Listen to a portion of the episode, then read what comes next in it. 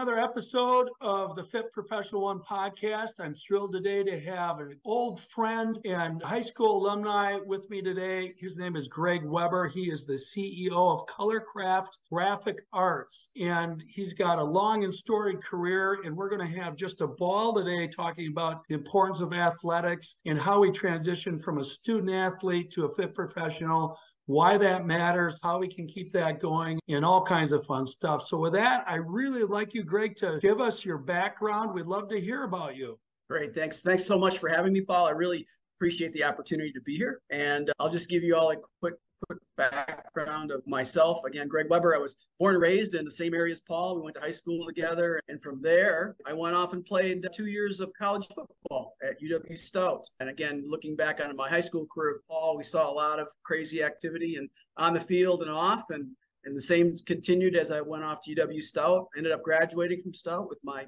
business degree. I later carried out uh, a, my MBA at Marquette University again, Stout kind of gets a bad rap. So I always say that I redeemed myself by going to Marquette and obtaining my MBA. yeah. But, uh, but anyway, it was a lot of hard work. I, I did that while I had three kids and two of them were in diapers, and so it was that was not an easy activity as well. But uh, but anyway, my business career started with my wife. I met my wife in, in college, and we we uh, traveled off to the west and the south, and there was not a lot of work when I graduated. So I, I took on a printing job in Dallas, Texas, and my wife we got married. She came with me, and we started a, quite the adventure. For eight years, we traveled the West Coast, and my job I was trained up to take a printing facility and update the equipment. I was trained to reestablish the ERP system and the data entry system. And after I was taught, I went to Ventura, California, San Francisco, a year stint each, Phoenix, Arizona, Seattle, Washington. And my early career was as such. So I learned a lot about meeting new people, engaging a team very quickly, and learned how to implement systems based on extensive preparation and training as we talk about athletics. And uh, from that point, uh, we started having children and we came back home. So I took on a job with a company called Serigraph. And actually, I started at a company, Rubbermaid. You all know Rubbermaid. Spent some time running a large paintbrush factory and did some lean, learned lean manufacturing in that facility. We took a completely decentralized organization and made it cellular. So it was a functional process that we turned from functionals, from, from making the filaments, making the ferrules, making the handles into cellular, where all that was done within work cells. So this is very basic for people to understand, which I love, in that you take a one and a half inch brush that you go and buy at the store. We could make that in about an eight hour time frame versus taking a week to get it through this long functional process. So as a young man, I learned a lot from that effort. So from there, once that all transitioned, I took an opportunity to get back into print and I worked at Serigraph in West Bend, Wisconsin for about 12 years in the screen printing industry. I ran international operations there. I opened a factory in Guangzhou, China. I ran a facility in Chihuahua, Mexico and a facility in Bangalore, India. And I really finished that stint in my career as an international leader. I took an opportunity then to run a promotional products company for four or five years. I did that. It was a very nice opportunity. And then I moved into this was some short stints here. My career has been very varied, and I look back on it and have a lot of respect for people that move and create as they go throughout their career. And so then I moved into display work. And uh, when you go to a trade show, there's a company called Derse I worked for a few years, and I ran six operations around the country. And basically, all my weekends were consumed either at a show in Vegas or a show in New York or a show in wherever. And it was a bit much for me. So I got out of that and back and previous to my current position as the CEO of Colorcraft Graphic Arts here in Manitowoc, Wisconsin, I spent seven years working for R. Donnelley, which is the largest printer in the world. So I ran a facility that printed all the point of purchase products for, for Home Depot, for Target, for cricket. My little facility in, in, right next to the airport in Milwaukee produced all that product. I started it out as a $30 million operation, and after seven years, it was 65 million, and we were really screaming and, and doing a really nice job there. Love that job. I kind of saw that as my last job, and got a call from private equity. So as I've read some of Paul's works and learned a little bit more about private equity, which I don't know, I didn't know anything about until two years ago when they started courting me. it's really this opportunity to run this company. Actually, I have ownership in my company as well now, which has really turned into a, a fun part of it as well. You really you, you kind of switch your mindset when you actually own piece of this pieces of the business, right, Paul? So mm-hmm. it's been a, a, real fun event to do that. So looking at back at my successes again, Paul, I, have done some really fun things in my career, and I have had some pretty nice successes. My wife and I have been able to build a vacation home in Egg Harbor, Door County, which is something that we've turned into our heaven on earth.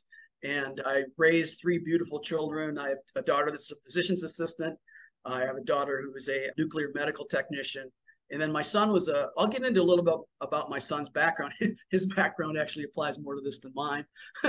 His statistically, he's the best soccer player in the history of Wisconsin. He has more goals in his career, and he ended up being like the number 30 recruit in the country as senior year. And he had a full ride scholarship for Xavier. He went to Xavier University in Cincinnati. We had a great year there. He started as a freshman and did really well at Xavier. And so his training took him to Sweden. And uh, while he was training the year after his freshman year, he called me up and he said, Hey, dad, I'm staying. I'm like, Well, what do you mean? He says, I just signed a professional contract. So his mom was not real happy about that. Of course, dad's thrilled. Like, yeah, way to go, son. And he spent six years over there and eventually ended up had a ACL tear fixed it and went back at it and then had another ACL tear. And then he had that fixed. And to this day, I think he's retired now, but he played for the Milwaukee Wave for all you Wisconsinites. If you don't know, if you know the Milwaukee Wave or the Milwaukee area, they're kind of a big deal. They've been around a long time. Again, it's a little professional team, but James did really well with that. And the neat thing I've seen as we get into the subject is James has now transitioned into a outstanding coach. He took what he had learned about the sport as the athlete, and now he is a coaching director over two large clubs. And he actually coaches the semi-pro team here in Milwaukee called Milwaukee Torrent, and he's done very, very well. So I've seen personally, I think he's a better coach than he was a player, and he's a pretty doggone good player. So to look back on what's happened as an athlete, you know, and again, I started working with James when he was four years old, and we worked him into what he is today Actually, I turned him over pretty quick because I couldn't handle him, but that was a whole fun event to see. But again, backing up to the topic at hand, I can see how my career has, you know, as an athlete, we look to the athletes. I was going to kind of start this off myself, Paul, by saying that whenever I'm looking for a, to hire someone, any position, technical, leadership, managerial, whatever, if I get a resume that has said that a person has spent four years as a college athlete, Division three, two, and definitely Division one, because I know what that is all about. I know Division three as well. I went through it myself. But you see, I look at that resume with a whole different light because I know that person had to participate in a double job. They had to study and hold up the credits of what has to get them through their college. But then they also have to go through torturous training and, you know, room in watching film and all those type of things. And again, Paul, I'm sure you know this from your son's activities. I have a definite special place in my heart for a person that has gone through that. And that tells me, just like they always say, a person that's had a four year degree, you know, they can put up with a lot because they've had a four year degree and they've had to learn how to teach, how to get through the class, how to get through the day, how to get up on time, how to be on time, how to work with people. You put the athletic side of that in as a division one, two, or three athlete there's a whole nother level of communications, a whole nother level of multitasking. And you see it. I mean, I've worked with, I have a person on my staff today that was a college softball player. She's my customer service manager. She gets stuff done and she doesn't wait. She has a sense of urgency. She is just a special kind of a person. And I can go back across my career and each position I've held you'll see that college athlete that's on your team that kind of looks at the world a little differently. So that I'll start with that, Paul. Know that's excellent. It's a can-do attitude, and we really got to peel that onion because that's not enough to say at all. As you're talking about, I want to get your reaction and your comments on high school athletics as well, because nine, what is it, 98.4% of us, like me, we got to hang it up when we're done with high school. So, do you weigh high school athletic experience in the same light?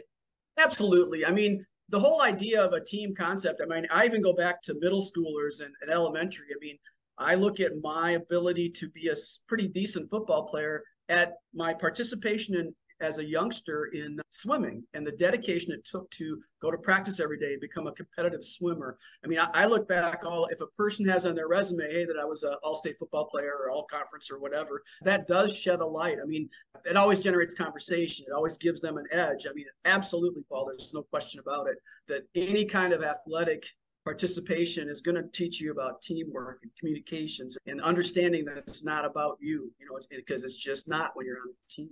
Yeah, yeah. And I often in my podcast have cited the work that Angela Duckworth in the book Grit made famous. It was out there where they essentially now have proven that kids in extracurriculars that stick with them for two or more years are a minimum factor of 2x more successful later in life, regardless of what they do. And its follow through is the attribute uh, that people really learn that they were able to identify. And I want to talk about more than that today with athletes because so much actually goes into the act of follow through. But I found that really exciting. And I just think it's amazing. It's a great book if you haven't read it. I, I've plugged it so many times. I think I want to write Maybe Absolutely. come on the podcast sometime. We'll see. But so let's get into some ideas of why you think athletics is good teaching for eventually becoming a professional. Yeah, I think that, you know, the whole idea, first and foremost, of having to, I guess, report into a coach, you know, however which way you look at it from the athlete's perspective, they either become aware of a coach that's going to help them or of a coach that they actually have to work with. Because as we all know, there's good coaches and bad uh, coaches out there. There's good leaders and bad leaders out there. So for an individual to go from again a high school or a college football team or a basketball team where they're working with that leader and watching the activities and learning from that i think that's a, huge part of it. So it teaches you when you get out in the real world that you're going to have to deal with that very positive and take the good from the good and eliminate the bad from the bad and do the best that you can. Because in the heart of an athlete they want to exceed no matter what. And so the teachings of following a leader as a player on a team is i think that's absolutely critical. And again then you just boil it back down to the between practices. Again i'll throw in a little dig here or a positive about my son. You know the things that made him the best of the best was between practices. So the way you look at the world as an athlete, not only when you're at practice and working with your coach and your teammates, being successful, it's walking away from that practice and thinking, what can I do to mm. make myself above and beyond that? I mean, that was something that James and, had worked on even from the day he was 11 years old. I mean, he played, started when he was four, but from his age of 11 on, he would always work excessively and even more so between practices. And as I've seen him grow as it now as a businessman, meaning he gets paid now to coach clubs. He brings that in with his players. You know, he, he talks to them and sets up programs for them to participate in between practice to get their mind sharper, to get them thinking more and more about it. So as Paul, as we speak about, you know, what is the good learning from athleticism, just like you apply learning how to dribble a soccer ball and spending that time for you or for me to learn about you know what is my best way to improve my quality in my plant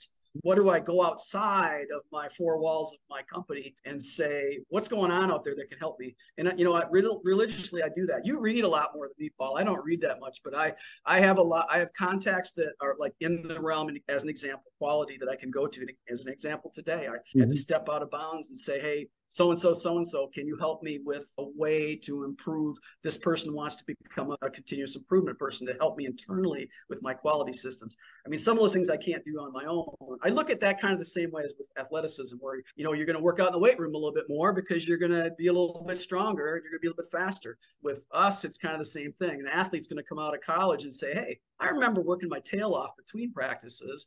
I think I'm going to go outside of the realm of what I'm doing in my company, you know. So there's huge ties. And again, I hate to slight people that don't have that experience, but you have that edge. You can learn that in business as well, obviously, but you have that I see it in the people. In exa- and I'll let me let me digress again. I get excited about this. Paul. Oh, this is excellent. But, Go, baby.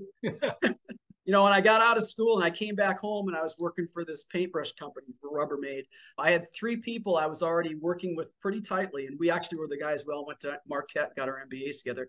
All three of those guys were college athletes. You know, they all played the football. One was a golfer, but most were football players.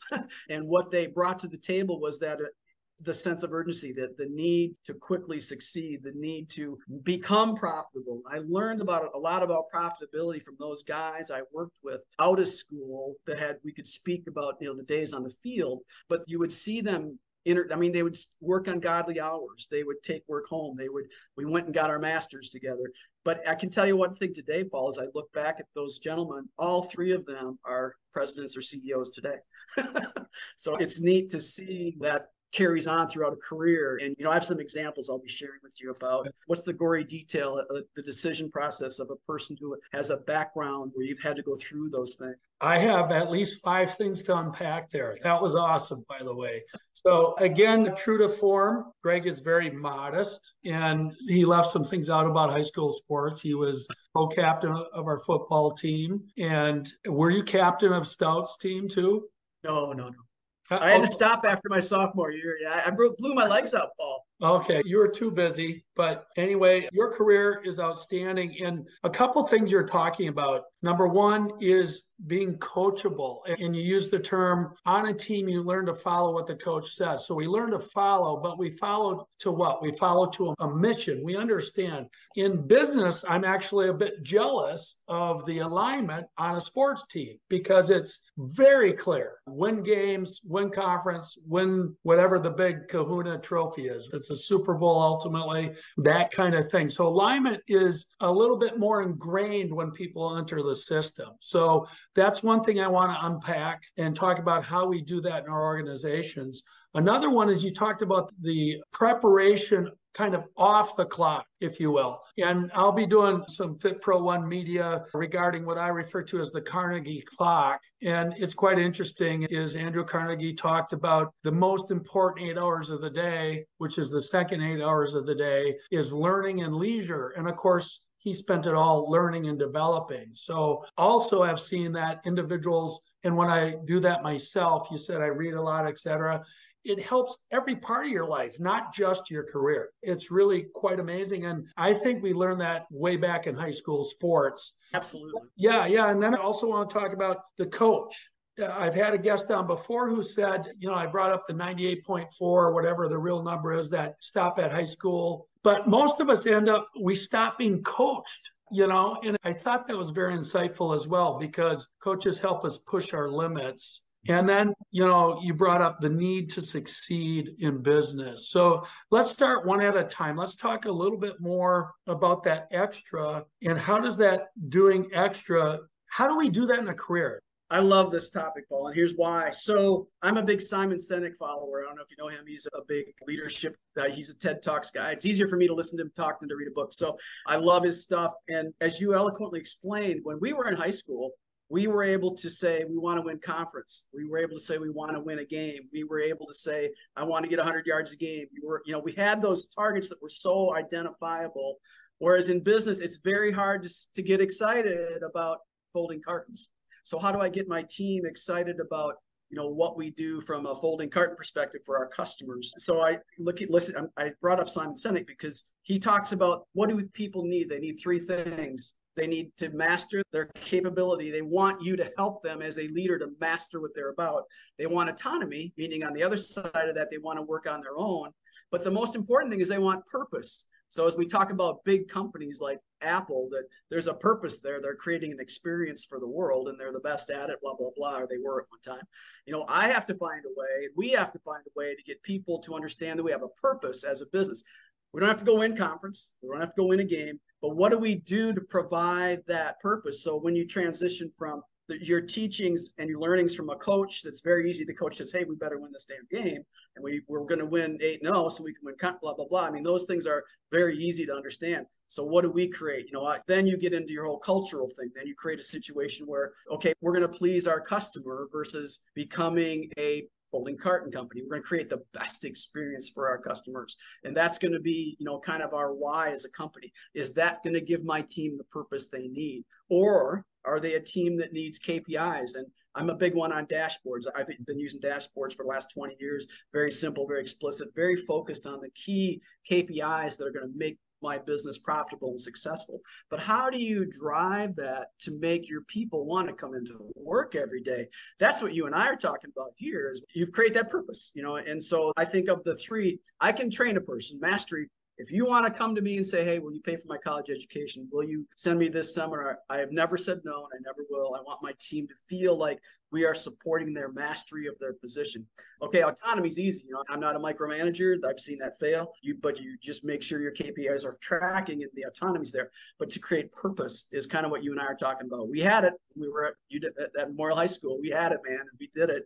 But now it's it's very hard. So that's a big part of my day. You know, creating a positive culture is a real thing. Is a term I use often with my team. My HR manager gets tired of me talking about it, but we have to create a positive culture. So when I started here a year and a half ago, it was kind of a, a broken up company, and we spent a lot of time on. We interviewed everybody in the company. We came up with a KPI for a culture. Now, this is something I'm going to write a book about one day, Paul, because I get really excited about a KPI for culture. How do you know if you're succeeding with your team wanting to come into work? When you so what i did is the kpi i created and I, like i said you'll see me write this in a book one day is the amazon five star. Is our culture crappy? A one? Or is it do you want to come to work every day and jump out of bed five? And we immediately after i interviewed my team we started putting processes and things in place to make their working environment better and every you know our equipment better and the things they want better. We started this kpi and, and my target was to get to a four because i buy stuff on amazon it's a four. You know so i came in and we were at a three two well, over time and listening and listening and driving our, the purpose of our company, we've gotten to a 3.9. So I'm almost there. I think I've got another six months before we have everything in place. But my point is, I think the most difficult we have to do as business people in transitioning, even more so an athlete, because the athlete wants that. They want that target. They want that goal. they want what is my conference championship now, you know? So we have to provide that to them. Yes. And I think super good stuff, Gregg. To me, it's very interesting because we go back to athletics. Again, the individual tends to show up aligned with what the organization's doing. And so their individual purpose is aligned with organizational purpose and or mission. You can insert various words. And I call that alignment. And alignment is always a continuum you and me and our teammates, we were intrinsically motivated to play high school football. And you went to play college football because you wanted to. So I mm-hmm. think that individual purpose has to really be the catalyst to make an organization strong. And mm-hmm. at organizations, so we're the organization, and now we need new people you talked about growing significantly. So I want to talk about how do we bring in new people? And to me, it's kind of an invitation. We show them what we do, we talk about our purpose, and then that invitation for them to get on board. And mm-hmm. I really like what General Legwold, who we know very well, said about when someone accepts a role, they have to accept that role with integrity and character and honor and respect for the organization that out there. Well, we learned that in football, right? You talked about that being coachable, doing what the coach says. Right. You, so there's this element where we need individuals to get through a cycle. That's what I like to say. Get through a business cycle. That might be a month, might be a year. It depends on what the job is, right? And then. Yeah. then tell us all your great ideas. It doesn't mean you can't talk to me about them before, but we got to make sure we keep what's working, but also not make people feel like they're, you know, not valued. Mm-hmm. Absolutely. And what's interesting to me is so many out there in the private, well, the for profit sector or not for profits looking for people. There's this kind of cry that you can't find good people. Well, what is that? Isn't that a, someone who comes in with the right skills, and they're aligned with what you're going to do, well, yeah, you know, we know that. And then we get them rolling forward. So I love what you said about the three biggies that you do. And I'm interested to have you expand on purpose. Can you tell us about a story where you got somebody on board? Doesn't have to be your current company. Mm-hmm. And there was a misalignment there and you were able to get them aligned. What'd you do? How'd you pull that? Yeah, I guess you know I spent my last seven years at R. Donnelley, and that was right before you know, kind of well, it was during ended off with COVID. But to get people aligned with a five billion dollar company was much harder than a, a smaller no company. Very very difficult because even though I was the president of one of the organizations, I was still following the lead of my 65 million versus the 5 billion was just a bump, you know. But to get there, the objectives of R. Donnelley was very different. And it was good. that the company, I praise it. I left on good terms and I just love the company. The people are still there. But as I tried to bring in people to get them focused on what we were trying to do as a POP provider to Home Depot, then we would get involved again with, well, you know, we would lose people. I mean, there's no question about it, Paul. It's hard to bring in college graduates that get excited about printing of any sorts. So we would bring people in and lose them. But the ones I was able to snag were those that had more of a, a sales marketing perspective, knowing that we're servicing Home Depot and Home Depot is providing an experience much more. Let me digress a minute. I keep doing this. Lowe's and Home Depot. Lowe's wants to provide the market with the best product, and Lowe's has been relatively successful. Home Depot continues to beat the snot out of Lowe's profitability wise because they focus on the experience of the customer. And you mm. feel that when you listen to their marketing, when you walk in their stores, and you can feel the difference in those two. So early on in my stages with R. Donnelley, as I became, I was about a quarter of my business. So it was my biggest customer. And I really kind of got in tune with Home Depot. And so as we would present to a college graduate bringing in to go through training to become in our management leadership development program, we'd talk about, okay, this is our mission is to to give them everything inside of their company that they're selling you know because we it's like i said it's very hard to wow. get people excited and provide a purpose with just printing it. And as every day goes by it gets even more and more difficult. Kids these days and i love the millennials. I mean we always hear about people ragging on the millennials. They're decent people and the, the ones that you get and you're able to lock in are so intuitive, so creative, and so smart that you know I would do my best to keep them, and a lot of times I didn't, and they went on and did other things in their career. But to take and create that purpose, it would take a lot, and you'd have to really think about it. And it wasn't an easy thing for me. Here again with my littler company that I own a part of. I mean, it's our objective, you know, is to get to some financial targets, and that's really about all I have for them. Same thing though, I'm trying to create underneath this that our customer experiences, that our customers love us, and we're growing with our customers because we create a better experience. Like I said, that lady that was a fast pitch softball player in college, she has the determination to just do and she knows the limits of what we can produce. She knows the limits of my company, but she also can work with our customers and say, okay, here's what we're going to do to get this done and get you what you need on time.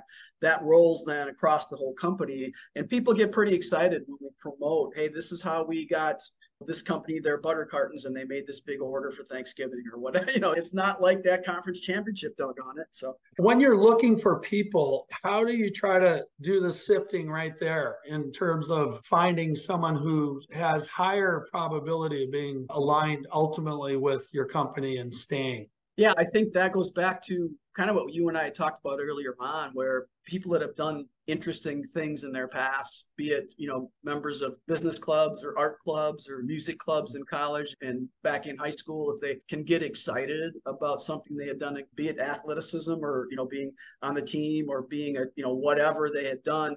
You know, I also have a pretty solid background in music. You know, people that have, can show excitement, dedication to, you know, being in band or whatever. Those are the kind of people that I get excited about. If I get somebody in here that has just doesn't have a something that they were able to grab onto and drive and be successful with, then it's a struggle. I mean, then you have to say, okay, am I going to take a chance on this person?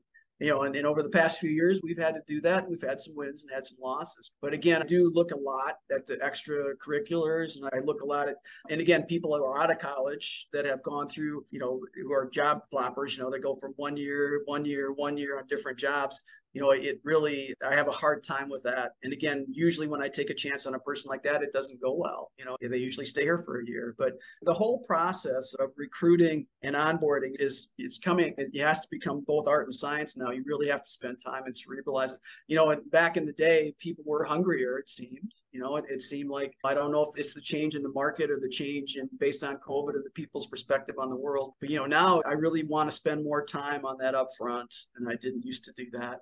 so. so thanks for that. Some great insight there. Switching gears just a touch you know, when we were coming through athletics again, our coach was absolutely functional and cranking up the urgency of the situation. And we all kind of experience that in different ways. But when you have something critical where you need to crank up urgency in your organization, just how do you go about it? And in particular, when professionals maybe aren't seeing it the way you're seeing it, and you're sensing you're entering a risk zone you rather not be in. So, what do you do? Well, there's there's two big things that I have tried to teach my team how to do, Paul, and what I've always always done. And I'll start with the real basic. So let's break it down. We all have too many meetings yes. in our day. I'll be in a meeting, our, like we have a production meeting every day at nine o'clock for 15 minutes. And usually at the end of that meeting, we'll have a stay behind and go over a topic, be it a, a press that has something wrong or, you know, a customer that needs something special or whatever. Again, an athlete understands and brings to the table. Whereas, you know, in business world, it's kind of hard to get a team to focus and get that sense of urgency. So I had two comments to make. Number one, that I tried to drive into my team, my leadership team when I started here, as well as the technical group that supports my company was to make sure that you're ready for those kind of discussions, the, the things that are hot. You have the information you need available in the data.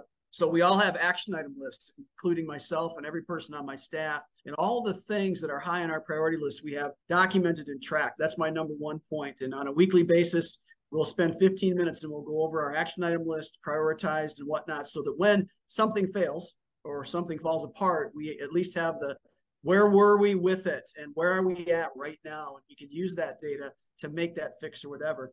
Now the other one is a little more intrinsic in that we had people just wouldn't act.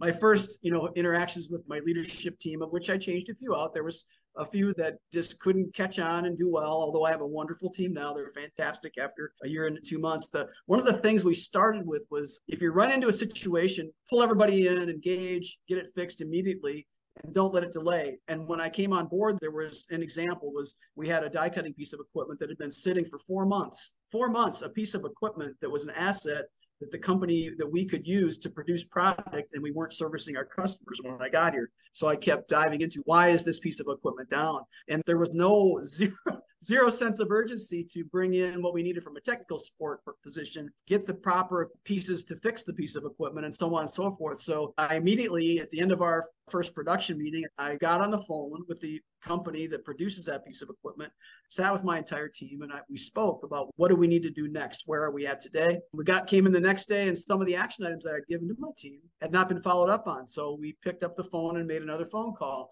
And in that meeting, in that moment, it wasn't even a sense of urgency. It was really how do we conduct ourselves to get things done? Which you know, for someone who just knows you, you can't just let a piece of an asset sit for four months, you got to act. So I'm using that example because on a very regular basis, people would come into my office and I wouldn't have what I needed, but I would set myself on the desk and I would push a button to whoever we needed to talk to, be them in Spain or New York or Los Angeles. And we would have that interaction and create that sense of urgency immediately.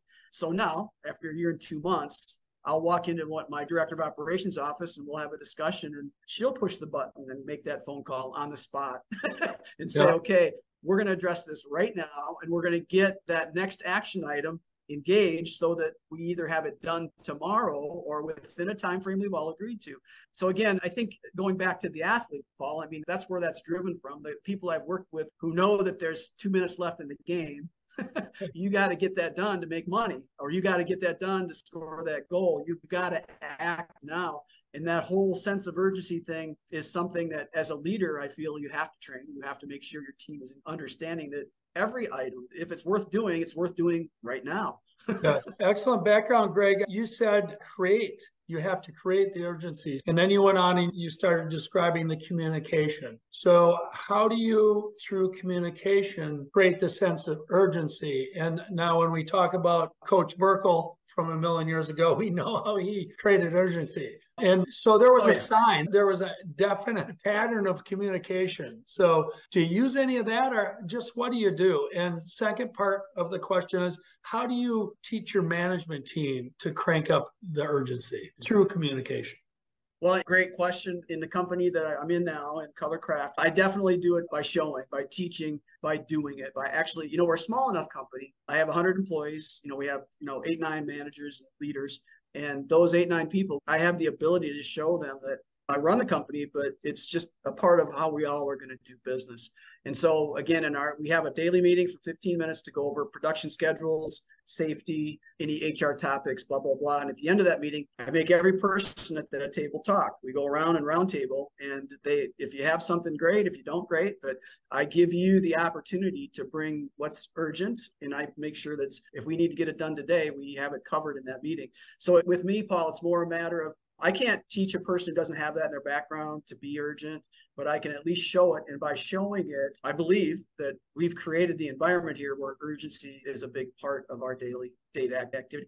Every single one of our orders in the company has a due date, and that's mm-hmm. we have to work to those dates. So sure. So you essentially have a de facto procedure that can be demonstrated when a new manager comes in through the behavior and the contribution of the communication during that meeting, and also this is a question. So correct me if I'm wrong, and also your expectation of the information you expect to receive. Is that a fair statement? Yes, so absolutely.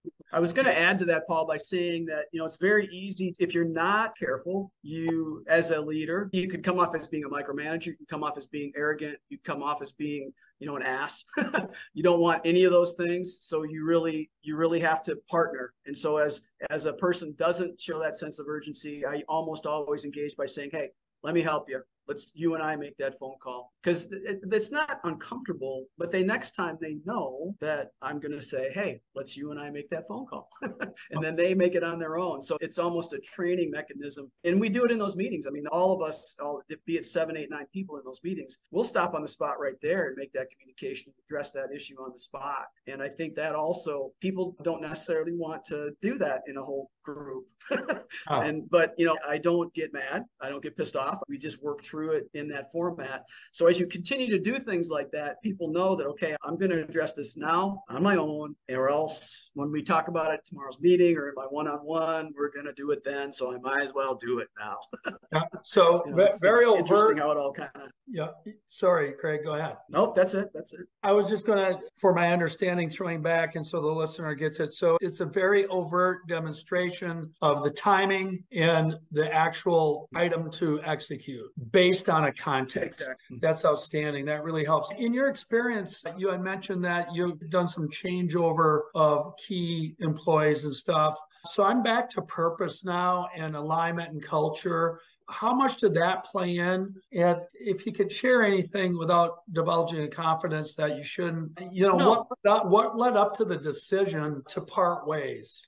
Yes. So when I came on board, there were three positions over production. And I knew, you know, based on my history, that I really only needed two people. To I needed a like a director, a leader of operations, and a, and a production manager. So we had three people in that position. One was a supervisor, one was a production manager, and one was a director. And so I knew coming in that financially there was no need. And from the size of the facility, whatnot, I was going to have to make a decision. So basically, you know, through my one on ones and through watching activities, watching the leadership, the sense of urgency, all the things we've kind of spoke of, I picked out the one that wasn't going to be with us any longer. What I found is when I made that move and pulled that person out, you know, we were very, it was very good. We gave him severance, blah, blah, blah. The whole, the rest of the team immediately picked up and stepped mm. up and was totally engaged another step and level above that.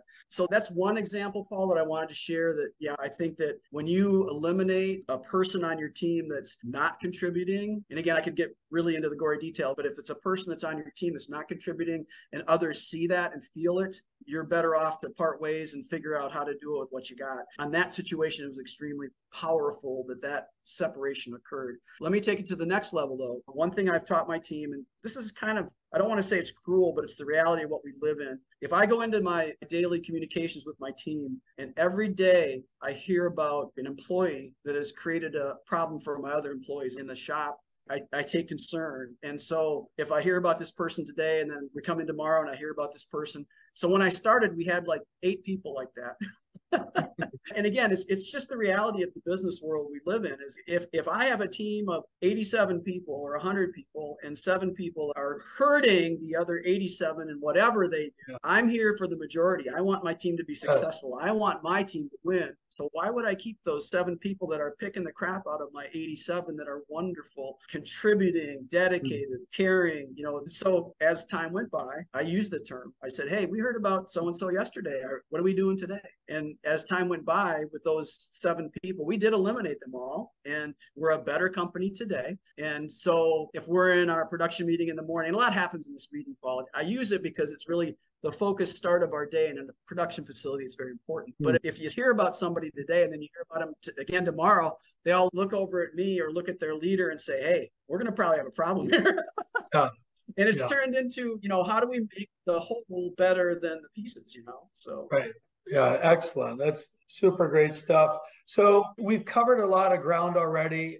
I'd like to just circle back to the idea of practice as a professional again, deliberate practice, and maybe expand on that a little bit. Can you share any examples of what you do at your company? And do you expect the person to do it offsite or do you actually make time or is it a hybrid of that? How do you ensure skills don't get old and people keep their value add current? Yes, great question. I used two separate situations. For my controller, as an example, I hired a really solid controller but I can see that because again we're not the biggest company in the world, and I, want to develop this person. I have used to go to a, a, thing called Executive Agenda, and Paul, I don't know if you've heard of that, but in Milwaukee, there's a opportunity to go and meet with like 10 to 14 other leaders in separate industries where you can go on a quarterly basis and speak about current events, current issues that relate directly to you. And because I'm a smaller company, I don't really get the vibe like I had at R. Donnelley about what's going on in the world market and everything. So what I did is I, I used to do that as a young manager is go to executive agenda. And again, it was a wonderful experience. So I've assigned him to go to that and he loves it. It opens up his world. He brings in great new ideas. It keeps him fresh. And again, from an accounting uh, finance perspective, he needs that. So that's that was one method that I might put other people on my leadership team into executive agenda. The other is a company called Living as a Leader. And Paul, I can see you leading something like this, but the name of the company is Living as a Leader. If you want to Google it or look it up, I've used this company over the years to just do leadership training. So my director of operations is a, a wonderful lady. She is outstanding at running the facility but I don't want her to get stale. I want her to learn more of the current, you know, leadership, the things that you and I have talked about. I mean, how do you go that next level and become a better leader? So the company, Alita Norris is the person that owns that company. And again, Paul, she's like you. she's very wanting to learn and teach people the newer ways to lead corporations. So I'm going to send Kay through one of those leadership training sessions. And actually, they have coaches, and I've used their coaches over the years that mm-hmm. kind of zero in on that leader's needs. And again, the nice thing is, is both of those executive agenda and living as a leader, they don't have anything to do with me. It's really to develop that person. It's really to get them separated from the company, look at coming into the company and knowing more and being smarter and learning more. And, and those two facilities have, have worked really well for me. Excellent, excellent. And does the concept of training and deliberate practice and stay current, how does that change when you go from the production floor or from where you are down to the production floor? Yeah, so the production floor when I got here, we had basically no training program, and what we've done is broke down. This is something I did learn at R. Donnelley was uh, R. Donnelley because it was a very large company. We we had some very specific and nice training programs in place, and I've been able to pull from that back knowledge and use what I learned there to develop, you know, how do we, it goes all the way back to onboarding. You know, how do you onboard a person when they walk in, if they don't have a training schedule that they can see and follow and grab a hold of, it's very hard for them to get excited because they're going to be flopping around all over the place and then they lose interest, they get frustrated. So one thing we buttoned up in my first, as probably took us a while, but first nine months I was here was the training per department and buttoning up how do you these are what you this is what you need to know. Here's your mentor and here's your mentor's check. That means that they you are capable of that and then we do follow up on it. So that and it kind of falls along with the preventative maintenance. You know when they get trained up they know how to maintain their machine. And we have roundtables with our employees so if every quarter we'll sit down and hey if, if you're having issues let us know and we'll list them and follow up. So that's kind of how we bring it full circle